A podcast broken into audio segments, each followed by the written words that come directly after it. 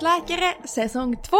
Det känns så kul att vi redan har fått in dels både mycket förslag på och önskemål på gäster och även redan bokat in en hel del gäster och väldigt spännande namn som jag är så taggad på att prata med. Verkligen.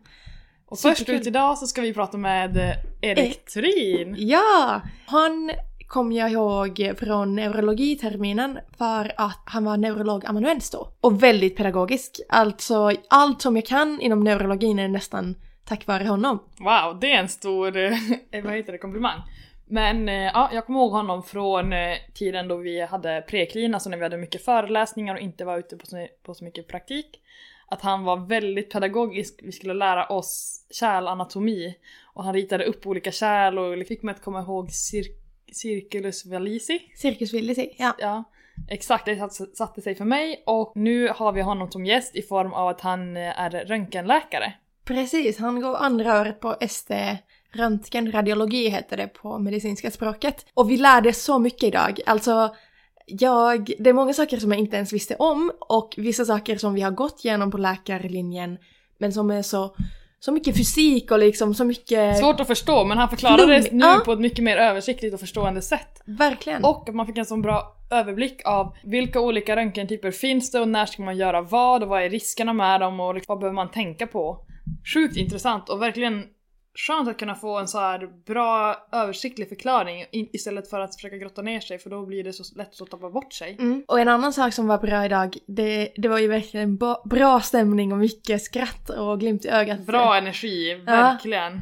Så hoppas att ni ty- tycker om avsnittet lika mycket som vi. Verkligen, vi hoppar rakt in i det.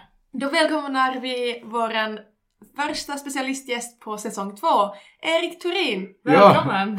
Tack så jättemycket. Vilken ära att få vara här. Hur har din dag varit? Nu sitter vi här en eh, onsdagkväll. Eh, jo, men den har varit himla trevlig.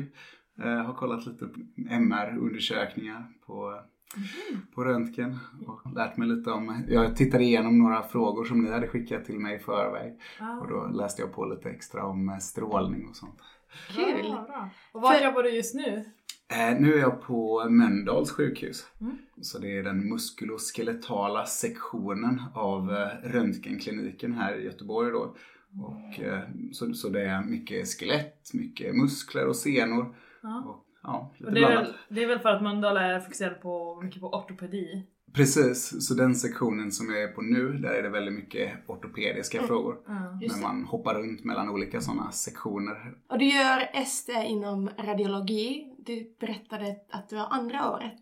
Eh, precis, jag är inne på mitt andra år. Eh, vad har du lärt dig innan muskuloskeletala skador? Just det. Eh, först så lär man sig framförallt slätröntgen av skelett första halvåret. Och sen andra halvåret så är det fokus på att lära sig bukens organ. Eh, och nu tredje terminen eller vad man ska säga så är det att lära sig magnetröntgen och mer ultraljud av skelettet och muskler och senor. Och sen eh, kommer man tillbaka till, till buken igen, fjärde terminen och sen så ja, fortsätter det med en massa andra sektioner. Men jag tycker det är lite spännande, vi är ju läkarstudenter och du gör din ST så du är fortfarande i ett stadium där du ska lära dig, man lär sig alltid men du är fortfarande liksom under utbildning. Fast det du gör är ändå att du arbetar, är en tjänst och du får en lön och det. Ja. Hur, skulle du säga att du känner dig mer som att du studerar eller mer som att du jobbar när, på dagarna? Eh, nej men det har ju förändrats under resans gång. Eh, så i början, första månaden, så kunde man ju väldigt lite. Och då var man ju mer en belastning att man bara satt och frågade frågor och lärde sig. Och sen eh, så lärde man sig de här undersökningarna då, skelettröntgen. Och då kunde man ju börja ge tillbaka till kliniken och vara nyttig liksom. Men nu är jag nog tillbaka på att jag är mera nettobelastning just denna månad när man ska lära sig grunderna i, i nya tekniker som jag inte kan lika bra. Fattar. Vi har ju lärt oss under läkarprogrammet att berätta enkelt, slätröntgen, MR, ultraljud. Mm. Men skulle jag behöva nu förklara det till någon så hade jag inte kunnat göra det. Kan Mm. inte du repetera bara just olika röntgentyper? Just det. Jo, men det finns ju kanske fem olika grundläggande. Vi har slätröntgen, som är det vanligaste och det man nog tänker på när man tänker röntgen. Det är att man strålar med röntgenstrålar mot till exempel en hand och så får man en bild på andra sidan av de röntgenstrålar som har kommit igenom och inte fastnat på vägen.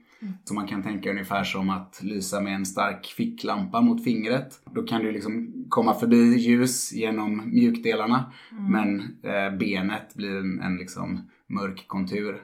Och det är lite eh, samma tänk med eh, röntgenstrålar bara. Så slätröntgen är egentligen mest för ben då eller?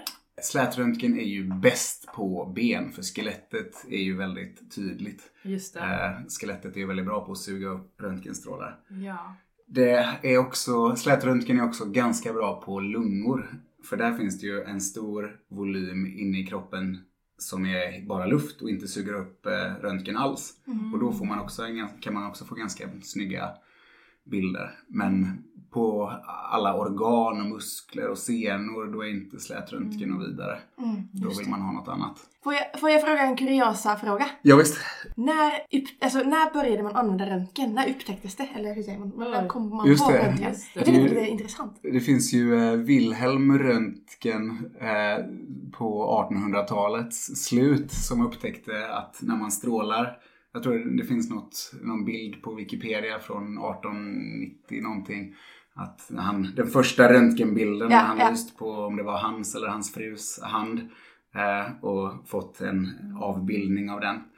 Eh, och då insåg han eh, att, att det här kunde vara väldigt användbart och utvecklade det. Och var, jag tror han var den första som fick Nobelpris också när de startade med det. Wow. Välförtjänt. Verkligen, det har ju Ja, ändrat det- hela... Vad hade vi gjort utan röntgen? Det... Ja, det är väldigt mycket som blir mycket enklare Ja, när man kan göra olika röntgenundersökningar. Mm. Ett annat väldigt användbart sätt att röntga är ju skiktröntgen då. Mm. Eller CT, eller Just det. datortomografi. Just det, en sån har jag gjort faktiskt. Har du gjort det? Och det är jävligt hög ljud. Ja, Man ja, får välja musik men det hjälper inte. ja, ja, de kan vara högljudda. Eh, framförallt är MR högljudd, det kommer vi till Nej sen. okej, det Ja, var just det det. Ja, den har jag Det blandade ihop. Det- MR jag tänkte låter det, extremt mycket. Jag Ja. tror CT är den som den kan låta lite men MR låter jättemycket. Mm, Ja, och tar det. tid. Ja, MR kan ta väldigt lång tid Det också. tog väldigt lång tid. Ja. En CT, sån här skiktröntgen, det går ju på sekunder oftast. Mm. Eh, själva undersökningen. Mm. Medan en sån här magnetkameraundersökning, Mm. den tar väldigt mycket längre tid. Och då kan vi ju säga vad, vad är liksom... Vad, Skiktröntgen. ja, vad, när vill man göra en DT och när vill man göra en MR? Just det, just det. Eh, så både DT och eh, MR, alltså skiktröntgen och magnetkameraundersökning, Mm. de ger 3D-bilder. Mm. Eh, Så istället för att bara lysa från ett, ett håll eh, så lyser man från flera olika håll kan man säga. Mm. Och så låter man en dator räkna ut hur det måste se ut och bygga liksom en 3D-bild av patienten. Så ni vet på en vanlig bild på, på datorn så har man något som heter pixlar. Ja. Så det Ja. är som en fyrkant i bilden Ja. som är liksom en gånger en vad det nu är för mått på. Ja. Ja. Men eh, och på motsvarande sätt om man har en tredimensionell grej så kan man ha något som heter en voxel. Aha. Typ som en eh, fyrkantig legobit. Ah, Eh, kul liksom. Och så kan man ha som fyrkantiga legobitar flera tusen stycken som bygger upp Mm. en 3D-kropp. Och då kan en dator räkna ut liksom hur, hur eh, varje sån här legobit ska se ut. Och den kan också låta oss göra liksom, rekonstruktioner av det här så att vi kan se, eh, göra snitt genom de här legobitarna och se Ja, det är lite krångligt men Oh. det, eh, man kan få väldigt mycket bra information av både CT och magnetkameraundersökning. Så när vi kollar på, på datorn på sjukhuset på de här bilderna så brukar vi ju liksom använda musen för att scrolla då upp och ner på bilden och så ser man liksom, scrollar man liksom genom kroppen då upp och ner i höjd eller i djup. Ja, precis. Är det de du tänkte, det blir liksom att all, varje sån scroll blir som små kuber då eller? Precis, så man, då kan man bygga en massa bilder som man kan eh, scrolla sig igenom. Ja. Och så kan man gå liksom millimeter för millimeter genom kroppen och följa olika strukturer. Ja så till precis. exempel ett kärl då, då kan man få det att vara som en... eh, Ja, det är lite svårt. Det- Man hade velat visa det. Ja. men, men, eh, men vi, vi vet hur det ser ut men man, det är ju helt enkelt nästan som att man har en miljon bilder eller så Ja. som man scrollar igenom snabbt. Så det blir liksom en video man kan bestämma hastighet mm, på nästan mm, och stanna i olika bilder tänker jag. Precis, så det blir som en, lite som en film ja. Ja. Eh, och där man, när man har övat på det kan skapa sig som en 3D-bild i huvudet av det man Just ser det, mm. på bilderna och förstå att aha, här måste det vara, se ut så här eller det här ser Ja. konstigt ut. Verkligen. Just det. Men det känns som att det krävs så mycket övning. Jag vet, känns, man känner sig lite mer trygg nu. Jag kan känna, det nu när man har gått några år att man så här, okej men eh, jag kan direkt se leven, jag kan direkt se mjält, vissa saker kan man se ganska snabbt men men det är fortfarande extremt svårt att liksom så här kunna skaffa den här bilden av en bild på datorn till att se kroppen liksom och Ja, applicera verkligen. alla kärl och sådana saker. Absolut, och ändå så vill man liksom kunna ganska mycket, i alla fall jag, om röntgen. Även om det finns alltid röntgenläkare så vill jag kunna ta en översiktlig blick liksom bara okej, är det någonting som är helt galet och... Ja, det är ju jätteanvändbart Exakt. om man kan det som, som läkare. Men det, Eh, det är Även om man inte är röntgenläkare, att kunna titta lite snabbt på bilderna och få en uppfattning. Ehm, för oftast när det är någonting stort så syns det väldigt tydligt. Eller det beror på vad det är, men Men- vissa saker kan man se väldigt tydligt när man gör en, en undersökning. Ja. Och det, ja, Det är som nu när vi har praktik, alltså man, eh, när vi beställer röntgen, man går ju oftast in och kollar så fort röntgenbilderna har kommit, går in och kollar på patienten även om inte röntgenläkaren har liksom sagt sitt utlåtande. mm, Att man går in och kollar. Och ibland så ser man ju direkt, men typ förra veckan så var det någon stor mjältblödning och Mm. vi bara nej men det här ser jättebra ut. liksom, och kom tillbaka och bara nej det är liksom kritiskt läge, kom till operationssal. Jag hade totalt missat en stor mjältblödning. det och det kan var- vara svårt. Det Ja, kan det visar ju bara på att man, man ja, det är Det är svårt. att- Ja men precis, man ska ha respekt för det. Att man ska inte gå för långt eh, Nej. när man inte är säker. Nej. eh, med sina bedömningar. Men ofta så är ju de största och farligaste sakerna sånt som syns eh, Ja, ibland är det de små detaljerna mer eh, också saker som inte spelar lika stor roll. Ja, Så kan det kan man Ehm. tänka sig. Det känns ganska... Alltså om något är helt av syns det ofta ganska tydligt. Precis. Men om någonting är lite av eller halvt av eller Mm. kanske av då, då syns det mycket sämre Just det, så är det eh, sant. generellt. Ja. Men eh, vad har vi för indikationer för CT och MR? Mm, du menar när man ska använda CT och när man ska använda MR? Ja. Ja. Ja, eh, CT har ju, det finns ju mycket mer CT-maskiner Mm. och CT-undersökning går väldigt fort. Eh, så när det gäller akuta frågor i Sverige idag så är ju CT kung. Mm. För liksom på akuten på natten då får man inte göra MR för det finns ingen på MR som, det finns inte personal som är där och Nej. Det tar lång tid och är krångligt. Och dyrt Ehm, också, eller hur? Ja, det som kostar är ju att ha personal och Ja. att köpa in maskinen. Så det är Just ju en maskin som kostar jättemycket pengar. Just det. Och sen så har den en massa underhåll och det ska vara en fysiker som fixar den. Men när allting väl är i ordning så eh, och folk redan, personal redan är där, Mm. då behöver det ju inte egentligen kosta mer. Just. Eh, Sen är det ju också det här att man MR som tar lång tid. Om det är någon akut situation så kan du inte, du har inte, alltså du kan inte lämna patienten ensam i rummet kanske. Precis, precis. Eh, Men som det är nu så används CT till det mesta som är akut. Eh, Inklusive om man har eh, fått trauma, alltså om man har slått sig, kra- krockat med en bil eller ramlat. Då brukar CT vara jättebra. Och då brukar man titta på, ja, om, det om de har slått sig rejält så kollar man på både bröstkorgen och magen och huvudet och letar efter stora skador. Även på skelett brukar ju eh, CT vara jättebra. Mm. Om man gör en sån här vanlig röntgen där man inte är säker, då brukar man kunna lägga till en CT och så får man svar, liksom ett mer definitivt svar. MR måste man göra på vissa saker, till exempel eh, ryggmärgen. Om man har varit med om en bilolycka och är, ja, man tror att man kan vara skadad nere i benen till exempel. Då kan man behöva lägga till en ja, ryggmärgen behöver man ofta göra magnetröntgen på för att skelettet runt omkring ryggmärgen är så tjockt så man ser dåligt just, just där. Just det. Det blir störningar liksom. När man gör MR, Mm.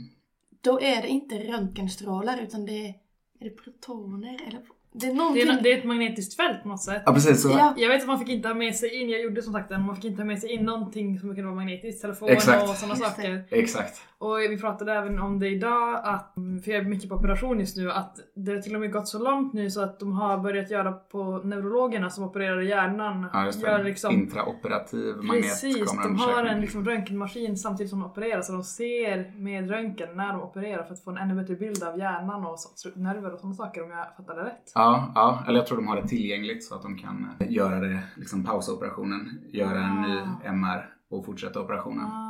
Tror jag. Nej men det är jättecoolt. Um, MR, det är ju, men det bygger på jättekrånglig fysik som väldigt, det, ja. väldigt få eh, läkare har. Det är väldigt få som har en djup förståelse för den här fysiken men det finns uh, sjukhusfysiker faktiskt. Eh, Så där kan liksom en fysiker jobba på sjukhuset med att hjälpa oss med de här MR-maskinerna så att de ska vara, fungera så bra som möjligt. Enkelt sagt så lägger man patienten i ett magnetfält ett superduper starkt magnetfält och det magnetfältet upprätthålls av elektromagnetism. Så om ni kommer ihåg från fysiken i högstadiet det. att om man har en elektrisk ström som rör sig i en riktning så får man ett magnetfält i en annan riktning. Just det. det. Mm. Och det blir så att om man har en eh, ström, elektrisk ström som går runt, runt, runt i en ring så blir det ett väldigt starkt magnetfält genom den ringen. Rakt fram genom ringen liksom. Så vertikal. Så om ringen är, eh, står upp kan vi säga, Mm. så går magnetfältet liksom rakt fram genom det Ja, magnetfältet. genom ringen. Det använder man på MR. Och då för att få det här superstarka strömmen så har man le- ledningar som inte har någon resistans i sig. För de flesta eh, kablar och sånt, de har ju något som heter resistans. Mm. Att, eh, eh, men, Just det. men i en MR så kyler man ner ledningen till en superlåg temperatur så att den inte ska ha någon resistans alls. Och så laddar man in jättemycket el där så att det blir en enorm ström och då får man ett superstarkt magnetfält. Men det innebär också att om du till exempel tar in en, en sax nära den här strömmen så kommer saxen flyga ur handen på dig och sätta sig vid Det, är- det är lite läskigt alltså. Ja, Verkligen. Men, så eh, man får men, inte ha magnetiska grejer nära den. Nej. men om, om jag har en protes då? Som är metall? Det brukar faktiskt gå bra. Däremot saker... Brukar? ja men det... eh, det eh, brukar inte... Ibland Eller det så åker inte ut ur kroppen liksom. Eh, men däremot om du har pacemaker kan elektroniken inte vara gjord för att klara ett sånt här magnetfält. Och då kan den sluta fungera. Så om man är en person som behöver ha sin pacemaker för att leva. För det finns ju några som behöver Ja. ha en pacemaker som hjälper deras hjärta. För man brukar ju säga att man ska vara försiktig med att utsätta kroppen för för mycket strålning. Just det. Och DT är ju strålar, men MR är magnetfält. Ja. Så hur är det liksom, vad finns det för risker med strålning? Varför ska man inte göra det? Och hur är det med liksom MR då? Just det. Eh, där är ju MR mycket bättre. Ja, eller hur? Man kan vara i ett starkt magnetfält utan att eh, man blir skadad av det. Mm. Eller det finns inga Stor- kända stora, vad jag vet, påverkan på kroppen av det. Strålning är ju känt att det ger skador på cellerna. Så om man utsätts för väldigt mycket strålning så kan man få skador på sina, sina celler. Och eh, det kan ge, om man utsätts för väldigt mycket strålning så kan man ju öka risken för cancer. Så det är det man, därför man vill minska, minimera hur mycket strålning man får. Men är det samma sak som typ solstrålar? Eller är det helt olika saker? Nej, det är ju inte, eller ja, solstrålar, de är ju oftast, de är ju inte joniserande strålning. De Nej. har lite lägre energi. Varje solstråle kan man säga är mindre energi än en röntgenstråle. När vi går runt i vårt vardagliga liv, då utsätts vi för lite strålning. Bland annat från jordens inre och från rymden. Mm. Eh, strålar som tar sig igenom atmosfären. Jag har någon minne av att någon har sagt att en röntgenbild, sen måste det ju bero på hur stor del av kroppen röntgas, Mm. att, det lik, att det är mindre strålning än att flyga med flygplan. Ja, det där är intressant. Man Så- räknat på det? Man brukar prata om millisievert när man pratar om strålning då. Ja. Så det är ett mått på hur mycket strålning kroppen har utsatts för. Under ett år så får varje person ungefär en sån här millisievert i strålning från jorden och rymden. Oavsett vad man gör. Och om man gör en flygning så får man lite, lite mer. Jag minns inte om det var 0,1 millisievert mer för att man är lite längre ut ifrån atmosfären som skyddar oss. När man flyger uppe, högt upp i luften. Då är det framförallt sådana här långa flygningar när man är jättehögt uppe. Ja, en, en slätröntgen kan vara mindre strålning än 0,1 millisievert. Så där kan man få liksom lite perspektiv på hur mycket strålning man får egentligen. Och sådana här vanliga slätröntgenbilder av en hand eller fot, det är ju väldigt lite strålning. Om man jämför det då, en liksom en slätröntgen på en hand med en DT på en hand, är det stor skillnad? Ja, jag har ingen siffra på hand men på lunga har jag för mig att det är 0,1 kanske på själva en vanlig slätröntgen lunga. Ja. Men att det kan vara flera millisievert på en CT av en lunga. Ja, det är ganska Okej, stor det skillnad. Så det kan vara stor Tio skillnad. gånger. Ja, det kan vara lite mer än 10 gånger eller 20, Ja, 30. just Men det beror lite på hur man gör dem. Man kan, ja, man kan ändra inställningarna så att man får lite sämre bild och ger lite sämre strålning. Eller så kan man behöva ge mycket, extra mycket strålning för att få riktigt bra bilder. Så det beror lite på. Sen handlar det ju också var de här, vilken del av kroppen man strålar. Olika delar är olika känsliga. Så till exempel händerna är inte så känsliga som hjärnan och Inre organ. inre, vissa inre organ är extra känsliga liksom. Just det. Man brukar väl också vara mer försiktig på barn än vuxna? Ja, ja. Och varför det? Medan man växer och utvecklas så är det mer känsligt än när man är klar. Just det, när man är liksom fullvuxen. Ja, ja. men cellerna ska dela sig mycket mer. Finns det Men någon då- åldersgräns där eller är det liksom, för mig och Verna då som är, vi är ju inte barn men vi känner oss fortfarande som barn.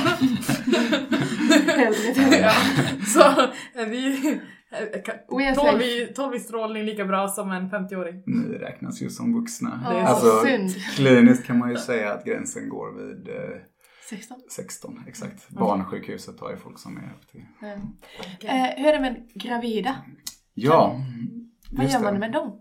Där vill man ju vara extra försiktig. För ett foster är ju, där ska det ju, det ska ju växa jättemycket. Mm. Där är ju särskilt hjärnan är man ju jätterädd om hos barn. Ja, eller hela fostret är man ju väldigt rädd om. Så där vill man ju minsk, minimera hur mycket strålning ett foster får. Mm. Ehm, om man utsätter ett foster för jätte, jätte, jättemycket strålning så finns det en ökad risk för missbildningar. Men då snackar vi jätte, jätte, jättemycket. Typ Tjernobyl mycket. Typ Tjernobyl mycket. Alltså, vi pratade ju om att man kanske får 0,1 sån här millisievert av att röntga en hand. Men om ett foster då får 100 millisievert, Okej. så liksom kanske 20 i alla fall såna här lungrönt, CT, skiktröntgen eh, av en lunga. Eh, Om man, om man kommer upp i sådana doser då ökar risken för missbildningar. Men det är hen, jag pratade faktiskt med en på strålskydd idag Ja. i telefon. Och hon sa att hon aldrig har varit med om att det har hänt liksom. Gör man det till bruk på gravida kvinnor? Alltså nej, det ska ju extremt mycket till. Ja. Men, eh, men ja, och det pratade, det kollade jag också på idag att, att gravida kvinnor har ju en ökad risk för att få proppar. Mm. Typ Och- lungemboli. Precis, lungemboli kan man få. Det är ju ovanligt men ibland så hamnar man eh, som läkare i en situation där man misstänker att en gravid kvinna kan ha det. Och då är det viktigt att ta reda på om hon har det. Mm. Och- Livsviktigt. Ja, för om hon har det, om man inte gör någonting så kan hon dö. Mm. I värsta, värsta fall. Då får man ju, alltså i alla de här situationerna när man funderar på om man ska göra en röntgenundersökning eller inte. Så tar man ju ställning till, är det värt att utsätta patienten för strål, den här strålningen? Liksom man gör en, vilken nytta har vi? Vilken risk finns det? Och väger dem emot varandra. Och när man har en gravid person ändrar det ju hela den ekvationen så att Ja. man blir mycket mer försiktig. Men just i den situationen så, så sker det ganska ofta att man gör röntgen av lungorna för att vara säker på att det inte är en sån här propp i lungan. För det kan vara farligt. Men då är man ju uppe i bröstkorgen. Just det. Och det är väldigt lite faktiskt. Jag blev förvånad över hur lite det är som passerar ner till fostret. Det är bara 0,1 sån här millisievert som går ner till Oj. fostret av en lung. En, Det är ju jättebra. Ja, så just den. Däremot så finns det en annan undersökning som jag blev förvånad över hur mycket det var. Där man tittar på eh, bäckenet. Så där, som man då borde undvika just när kvinnan är gravid. Okej. Så man kan typ säga att om en gravid kvinna väljer att flyga så får fostret lika mycket eller kanske man vågar inte säga så, men att flygning ökar ju också strålningen. Ja men precis. Så om man då måste göra en, en röntgenundersökning för att vara säker att, Precis. att du inte har en lungemboli som är livshotande tillstånd så kanske Precis. man då gör... Det är jämförbart med Exakt. att flyga. Sen Det är är det nog inte samma, det är nog eh, lägre. Ja, säkert. Men, men det, det är är det samma säkert ballpark liksom. Eller det går Okej. att jämföra i alla Ja, fall. just det. Men sen tänker jag på, visst räknas ultraljud till, en till röntgenundersökning? Ja, visst, det har vi inte ens pratat vi, om. nej, vi har aldrig komma dit, men ultraljud är ju någonting som alla gravida utsätts för tänker jag. Ja, Och det är väl en jättebra undersökning för den innehåller väl ingen strålning, eller gör den det? Eh, nej, alltså ultraljud är ju också väldigt fräckt. Mm. Och där använder man ju ljudvågor istället för röntgenstrålar. Så istället för magnetfält eller röntgenstrålar så använder man ljud. Och så tittar man, har man en liten kristall som fångar upp eh, det ljudet som studsar tillbaka. Ja, man kan även med ultraljud då göra en, en eh, bild av hur det ser ut inne i kroppen. Och det är väldigt användbart. Och det gör man ju också på, eh, på hjärta. Ja Alltså, visst, det går att använda till en massa saker. Ja, jag kommer ihåg vi var på, jag var på HIA-placering, hjärtintensiven på Mölndal. Var Mm. där ganska många veckor under invärtesmedicinkursen. Mm.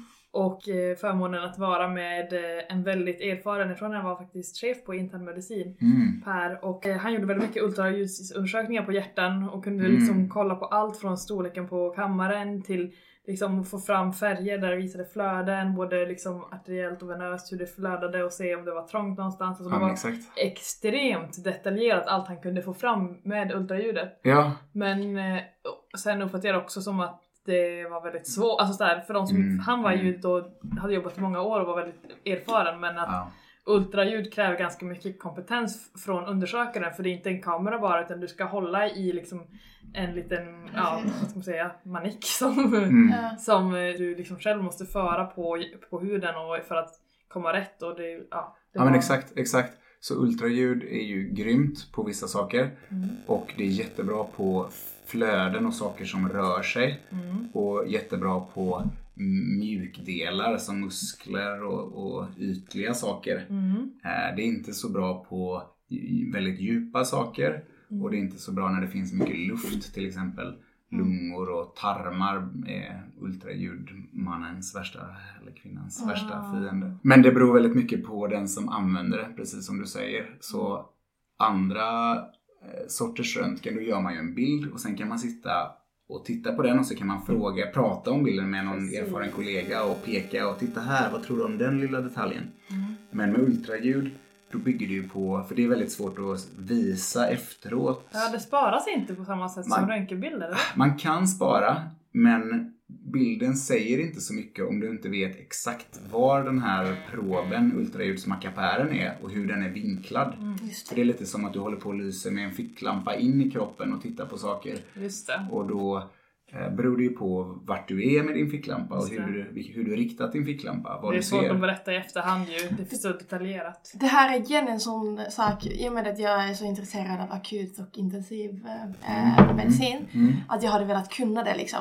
Mm. Översiktligt i alla fall, liksom Mm. kunna göra, Mm. Men det- förstå. Men det är så, så svårt. Det är så svårt, Mm. men det fick vi Mm. också höra mycket, eller när man har varit på akuten nu, att de, det känns som att om man lär sig ultraljud, speciellt när man är på akuten, så kommer man vara en populär läkare. För det Exakt. är väldigt många som vill säga åh det här ska man kunna kolla på ultraljud med, men vi kan inte göra det idag, så vi, Mm. du får komma tillbaka imorgon eller typ sådär på dagtid, Mm. du får komma in senare. Ja, det har ju blivit väldigt eh, populärt och det Ja. tror jag är bra. Men jag tror det är viktigt när man gör det att man gör det mycket i så fall. Mm. För om man bara gör det någon gång väldigt sällan då och då så kanske man inte hinner, då blir det mycket säm, man blir inte lika duktig på det då. Kvaliteten. Och då kanske man har lite hybris och tänker att man kan bedöma saker som är svåra att bedöma. Men om man använder det mycket så tror jag det är jättebra. Ja. Men du sa att, eh, jag bara fastnade vid en grej, du sa att foster, eller nej, inte foster. Du sa att eh, ultraljud är bäst för ytliga saker då. Ja. Men jag, jag kanske har fel. Jag tänker ju djupt. att foster ligger djupt. Ja, men grejen med ett foster det är att Vatten. det ligger i vatten. Exakt, Ah. Exakt. Så ljud leds väldigt bra genom vatten. Just det. Så efter, och det är liksom helt optimalt med ett foster för det ligger ju i en stor boll av vatten. Ja, perfekt ju. Så då, det är därför man ser, ser fostret så bra och det är så lite störningar. Och det enda som är mellan den här ficklampan eller ultraljudsproben och eh, fostret är ju en liten bukväg då och Ja. sen vatten som leder eh, Just det. Ah, det där är ju Och där får man, perfekt. ju- kan man Ja. få jättefina bilder. Ja, jag har till och med sett att eh, på vissa ställen så gör de en 3D-bild av fostrets ansikte. Oj! Typ min kusin, han bor i Tyskland och då när hans eh, fru var gravid så fick de liksom utskrivet en 3D-bild på ansiktet. Ja, det är så Oj. häftigt. Det är så coolt. Lite läskigt också. Ja, verkligen. Börja föreställa sig hur näsan ska se ut. Ja, det ser så inte besviken jättelik ut, när man- men- Nej, men det är coolt. Ja, mycket coolt. Jag kommer på några till olika röntgenvarianter. Och Ah. det är de här som jag aldrig riktigt förstått. Eh, för att jag inte gjort dem. Ja. eh, kontraströntgen. Ja, Och sen finns det två varianter vet jag. En där man får kontrast i blodet. just och en det. annan där man dricker kontrast. Och som um, undersköterska, jag jobbade eh, ganska mycket som undersköterska under utbildningen, så det var patienter som hatade gå på kontraströntgen för att det, det är så jobbigt att dricka den här vätskan. Mm, mm. Så jag vill förstå, vad, vad är det man gör? Vad vill man se? Hur tajmar man att ta bilder? Berätta Just det. allt. Just det. Ja, men Och vad är ju- sådana kontraster känner jag? Jag har heller aldrig förstått vad, alltså, vad är det de dricker. Det känns som att det är gift men det är ju uppenbarligen inte det. Nej. Nej men kontrast är ju jätteviktigt på röntgen. Det används jättemycket till olika saker. Och det används i alla de sorters röntgen som jag har pratat om. Alltså både när man gör såna här vanliga slätröntgenbilder och när man gör skiktröntgen, CT. Och när man gör MR. Och när man gör eh, ultraljud kan man till och med också använda Ja, det jag kontrast. inte Fast det är ganska ovanligt. Okej. När det gäller, det är lite olika sorters kontrast man använder beroende på vad det är man gör. Ehm, det klassiska på slätröntgen och eh, CT, då är det, det kan vara jod. Och då är det liksom en atom som absorberar röntgenstrålar på ett väldigt förutsägbart sätt. Och det kan man använda till väldigt många olika saker. Till exempel så kan man spruta in det i kärl, antingen för att undersöka blodkärl eller för att man vill ehm, låta det liksom gå ut i hela kroppen och liksom fylla alla vävnader med kontrast.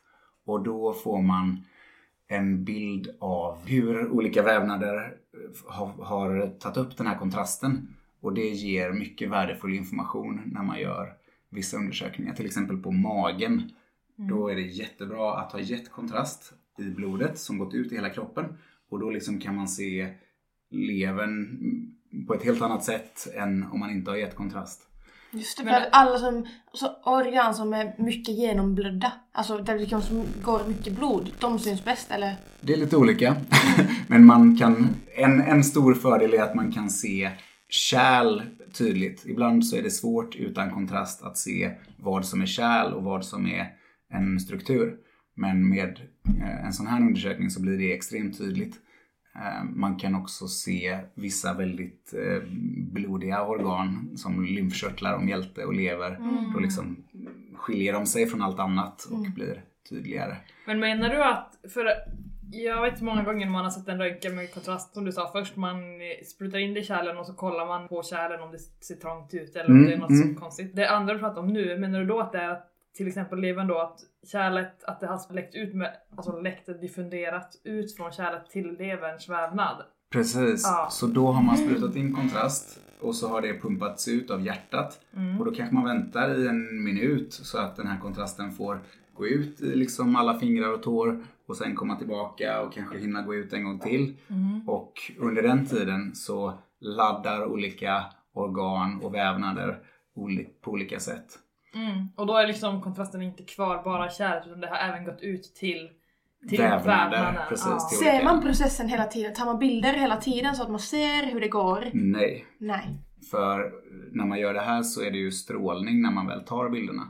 Så då liksom förbereder man, man väntar precis rätt antal sekunder beroende på vad det är man vill kolla på. Och sen så tar man sin bild. Så någon gång i tiden måste någon ha tagit en hel massa bilder för att se vad är Ja, ja. rätta tiden när du vill se levern. Eller lagt ihop massa Precis. olika bilder och jämfört. Eller Ja men man har liksom utvecklat eh, protokoll Exakt. kallar vi det. Alltså olika rutiner för okej, nu ligger vi, nu förbereder vi här, vi ger kontrasten med den hastigheten, den här mängden och sen väntar vi så här många sekunder och nu, nu blir det perfekt.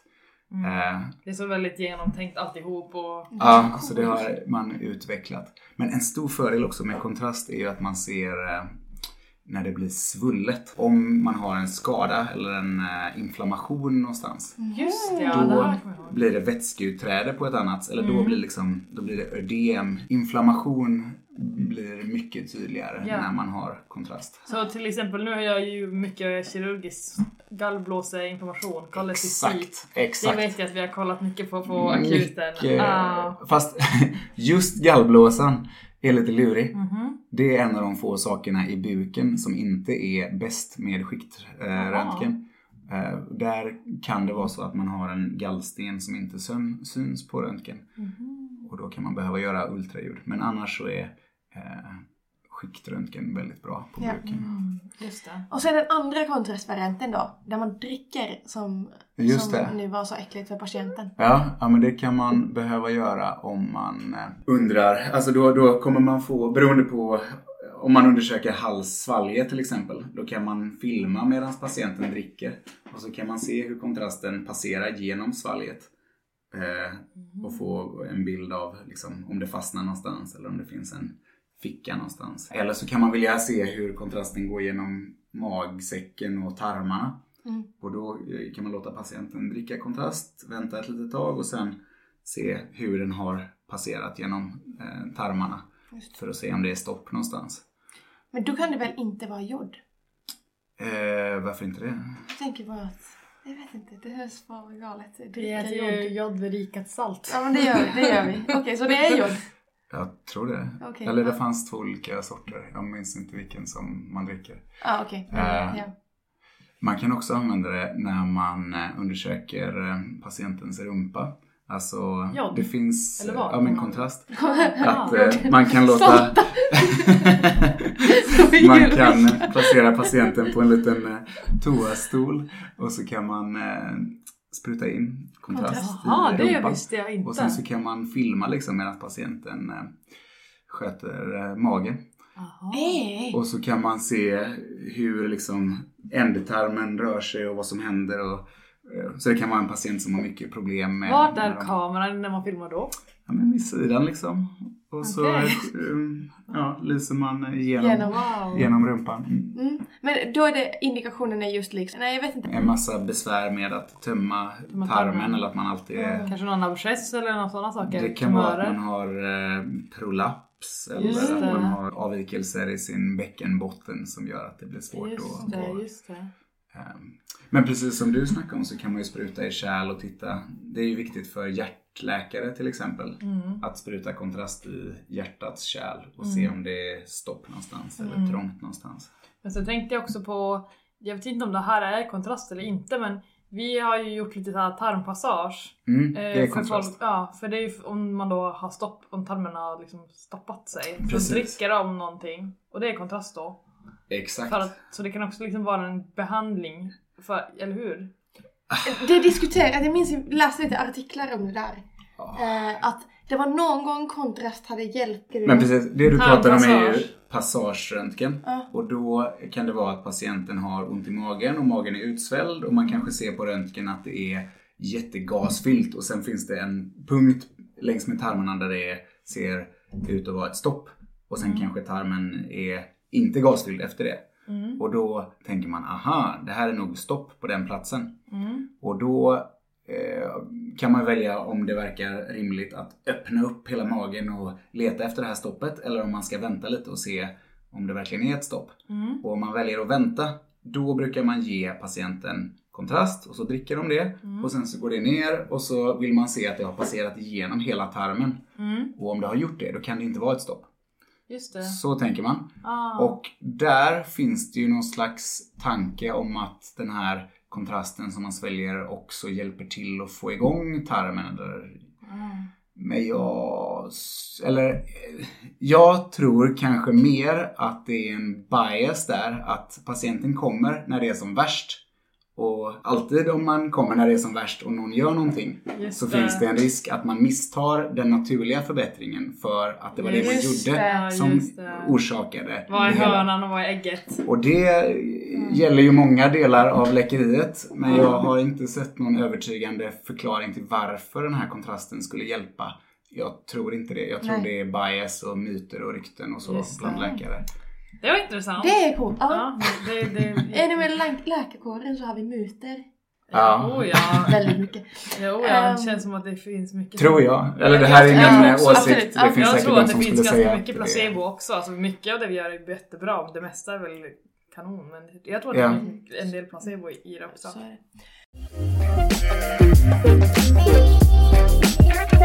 Okej, nu har vi pratat med Erik och vi har vänt på steken lite från förra säsongen eftersom nu tar vi lyckopiller och lyckokillar efter intervjun istället för före. För vi tänker att vi vill liksom lyfta fram specialisten när vi intervjuar och vi vill sen berätta om vårat privatliv. För er som är nyfikna på oss eller tycker det är gött att höra när vi bara pratar om våra liv. Här kommer helt enkelt veckans lyckopiller och lyckokillar.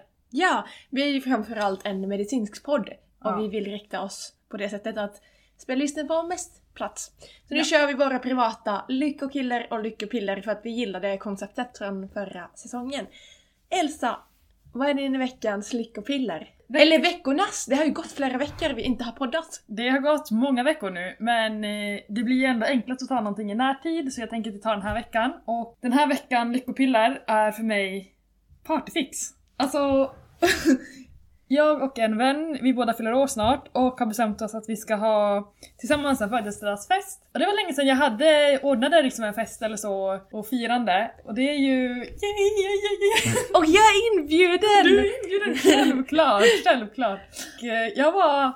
Dels tycker jag det är kul att jag ska göra det med min kompis Sandra, vi är ett dream team. Och eh, sen så ska liksom, jag var så taggad på att liksom, ah, så här, sätta på tårtor och vad ska vi ha för middag och, och ska vi ha ballonger och vad vill vi ha för playlist, vilka lekar ska vi leka? Alltså jag blir lite typ som barn igen. Ja, och jag var förstår. så taggad och att göra det tillsammans med Sandra då. Och vad roligt nu efter vänner. pandem- pandemin liksom. Exakt, jag kände det bara, it's finally time to celebrate. Ja. Och Och för mig det blir helt nytt, du sa ju idag, vi har haft lite brunch fika här innan vi poddar. Och du sa att det skulle eventuellt bli, bli en utegång. Ja. Alltså gå ut på Avenyn, boka lista. Tänk, Elsa Hassler ska festa loss. Det här Oh, får du inte missa. Nej, det här händer typ kanske var tredje år. Ja. Det är Vi får berätta på podden sen hur det gick. Ja, vi får se om det blir en veckans lyckopiller eller lyckokillar med den här utgången. Alltså, det är verkligen högt och lågt. Det kanske blir askul men det kan också bli att jag tycker det är katastrofalt för att... Men om man har ett bra gäng så brukar det bli Ja, gött. och att jag faktiskt känner mig taggad att gå in för det och då blir det också bättre om man går in med den inställningen än om man går in att man känner att bara, "Ah, jag vill inte gå ut men jag ska göra det bara för att. Mm. Utan nu är jag ändå såhär, nej, nu ska det vara party. Ja, och det känns kul. Jag är taggad. Vad är din lyckopiller? Min lyckopiller är faktiskt läkarjobbet. Jag börjar känna liksom att nå- något helt annat än din lyckopiller. Men jag har fått en väldigt bra jobberbjudande eh, i Finland, i Vasa. Eh, så dels för att jag kommer få jobba där på akuten. Och sen också att jag tänker ju ganska mycket nu eh, vad jag vill göra nästa sommar och juni. Jag blir klar med utbildningen i juni. Eh, och det känns bara häftigt att ha så många val. Det är också läskigt. Eh, men tänk att vi har liksom, vi har ju följt utbildningsschemat sen, ja men först grundskola, sen högstadie, sen gymnasie, sen läkarprogram och nu får man göra egna val. Eh, samtidigt som jag sa att det är läskigt så är det faktiskt ganska coolt. Det är, alltså det är så sjukt. Tänk du ska jobba som läkare på akuten, stå där och ta emot patienter och det är liksom, det är din patient. Exakt! Det är inte din inte handledare. Nej, och du utan- ska inte stå på din skylt läkarstudent, det ska stå läkare. Ja, så jävla sjukt! Alltså, usch. Läskigt men kul. Coolt. Ja. Ja, Riktigt ja, jag är så imponerad och glad. ja. Det ska bli kul ja. att få följa, följa med på din, eh, liksom höra allt som händer och se. Faktiskt. Och liksom, tänk att man har pluggat mycket saker och sen få se det i verkligheten. Mm. Och tänk dig, vi kan börja diskutera, liksom, man får inte, det är ju patientsekretess, men man kan liksom diskutera på ett anonymt sätt. Ja, eh, verkligen. patientfall och att liksom, vi kan börja diskutera patientfall Oh! med varandra. Bara, jag gjorde så här, vad hade du gjort? Det var typ så här, alltså. Men kan inte vi ta typ sen när, när jag väl har börjat jobba att vi har veckans fall? Ja! Ja! Skitkul ju! Ja! Du får kanske ställa dödspoäng till mig. Okej, det här är patienten, vad hade du gjort? Och sen får jag säga vad du gjort, sen får du säga vad du gjorde. Ja precis, och jag Och kan sen- dela, dela med mig alla fel som jag gör för att jag kommer göra fel. Ja, ja. Det gör vi Och alla. Så spännande, det kommer jag ju ta massa lärdom av. Ja precis. Och massa andra läkare där ute kan ta Ja. lärdom. Och alla som, ni som eh, alltså, lyssnar som inte har någon koppling till eh, läkarutbildningen så kan få liksom en liten behind, the scenes! Exakt! Yes! Ja, vad. Fy vad kul, jag längtar! Jag med! Snart! Okej, Wait for it. Okej, lycka killar. lyckokiller. Me. Ja. alltså jag fick verkligen sitta här och bara hmm, lyckokiller, hmm, hmm. Men eh, det är inte som att jag inte har något tråkigt i mitt liv, absolut inte. Men ibland är det bara svårt att få saker ner till ord. Och det är också, just nu jag tror både du och jag är på gott humör Ja, för vi har haft så trevlig, mysig glada. dag. Exakt, man, här, man glömmer allt frågor för stunden vilket är fantastiskt. Men så en sak som har dragit ner mig lite är, alltså jag svimmade på en operationssal och det var första gången någonsin i hela mitt liv jag svimmar. Usch vad obehagligt. Det var jätteobehagligt, jag tyckte inte alls om det. Det var mycket, jag hade inte trott att jag skulle, jag skulle ta någonting sånt så hårt men det gjorde det ganska alltså, jobbigt för mig. Mm. Så efter det har jag känt liksom att det har påverkat mig ganska mycket både i Första gången jag skulle gå in till operationssal igen tyckte jag var supertufft så jag har haft liksom mycket ångest för det och sen efteråt också bara inte riktigt känt mig på topp. Det är som att det, det var, tog hårt på det mentala Ja. i kroppen. Jag vet inte vad, vad som hände men det blev hela grejen att förlora medvetandet och inte kunna kontrollera sin kropp och att kroppen typ sviker en. Kroppen ska finnas där för en men den bara shut off liksom Ja. och jag, jag kunde inte kontrollera det alls. Mm. Så det är också det- väldigt viktigt att prata om det för det är inte alls ovanligt att, att svimma. Nej. Det är ju väldigt många olika anledningar. Jag tänker att din svimning ham- hamnade, handlade om vad som var galt. Alltså, Ja. eh, vi har ju olika nervsystem Mm. och när du är väldigt stressad eller kanske spänd Mm. Eh, så kan... Eh, vänta, hur, hur går det? Sympaticus. Ja, precis. Så blir det liksom blodtrycksfall, blir det väl? Eller? Alltså, vet du, jag, jag har fått frågan, också flera som har frågat vad är den här fysiologin bakom den här typen av svimning, för det är ju vanligt. Och vi har lärt oss det, men jag kan inte komma ihåg hur jag ska förklara det på rätt sätt, så jag har sagt till flera att jag ska kolla upp det, men jag har fortfarande inte kollat upp det. Så jag måste, jag vill inte säga, jag vet att det har med vasogalt och det är sympaticus, Mm. men jag kan inte förklara fysiologin exakt, det här med blodtrycket. För jag, nej, jag vågar inte säga. Det Det, är, något är- med, sy- det är något med syret där. är. Exakt, exakt. Det är ju olika sådana här receptorer. Vi har ju bara receptorer som känner av eh, fyllnaden i hjärtat. Det Ja. måste vara no... Vi ska inte, Ah, in, vi ska nej, inte gå in på Nej. Vi ska nej. inte bro science detta, vi Fan. får eh, båda. Vi kan, läsa, vi kan läsa på om det och Mm. posta en Instagram-post om det. Ja, verkligen. Det kan vi göra. Det hade varit kul. Mm. Okej, nej men jag förstår. Men också, är det inte bara det fysiska men som du säger, den mentala biten. Oh ja, oh ja.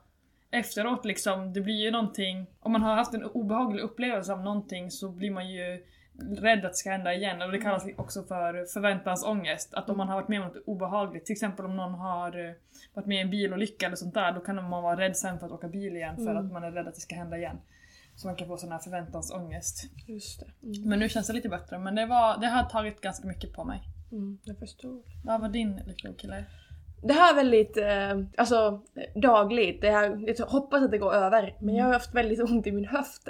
Och jag tycker att det är lite passande för eh, dagens avsnitt för att nu, just nu så hade jag verkligen velat veta och se hur det ser ut in, Mhm. inuti i min gruppen. För att Mm. det känns att det är någon inflammation Mm. eh, efter för mycket belastning liksom. Blir jag hade- nyfiken vad som händer där Ja, inne. man, man vill veta liksom. Mm. Just som Erik berättade att ja, men röntgen för att se ben, jag tror inte att det är något benstruktur. Men jag hade helst velat se en MR för att veta vad det är infl- inflammationsfokuset liksom. Ja. Eh, Så eh, det är vecko, ve, ve, blah, veckans lyckokiller Mm. att jag kan inte röra mig normalt, röra på mig normalt. Jag har fått höra den här veckan mycket om min partikelverb. Min kille är ju mm, språklärare och jag har tydligen väldigt svårt för partikelverber. Nu, gud jag flummar. Eh, Men man ska säga hälsa på. Och inte åh jag ska gå och hälsa Elsa. Nej jag vet, jag vet! Jag ja, säger- Det är alltid du, du, du skippar vissa ord. Ja, för, ja. Så att, nu, nu ska jag, men ja. Så jag hade velat se hur det ser ut inuti i min kropp och om det är verkligen en inflammation eh, och sådär. Mm. Men det du killar att jag ser ut som en gammal tant som går på stan och får hålla mig i höften och bara aj. Mm, du får lyssna på kroppen och eh, köra för hårt nu då. Exakt. Det är utmaning, men yoga och massagepistol som gäller. mysigt. Gud vad mysigt att podda en november eftermiddag. Det är lite mörkt ute, vi har tänt massa ljus, haft en julkalenderplaneringsbrunch. Ja, alltså jag blir alltid så glad. Vi heter Mysklubben, vi är fyra tjejer här som har en liten jultradition som jag känner It's the best. Ja, så kul. Jag tycker att vi ska, jag fick en idé nu. Jag tycker att vi ska ha på Instagram eh, en julkalender på Lyckans Läkarens eh, Mm, konto. Men vi får fundera lite mer på det. det tycker jag. To be continued. Ja, Likaså detta avsnitt med Erik. Vi kommer få en liten bonus nästa vecka för vi poddade och pratade länge ja om just det. mycket spännande grejer. Så vi har delat upp avsnittet i två. Så nästa torsdag får ni en fortsättning på avsnittet med Erik. Exakt, och andra delen kommer mest handla om eh, Eriks forskningsområde, vilket är hjärntumörer. Så väldigt spännande. Mm. Så mer om hjärnan och cancer nästa torsdag. Fram tills dess, ta hand om er. Ha det så bra, hejdå! Bye!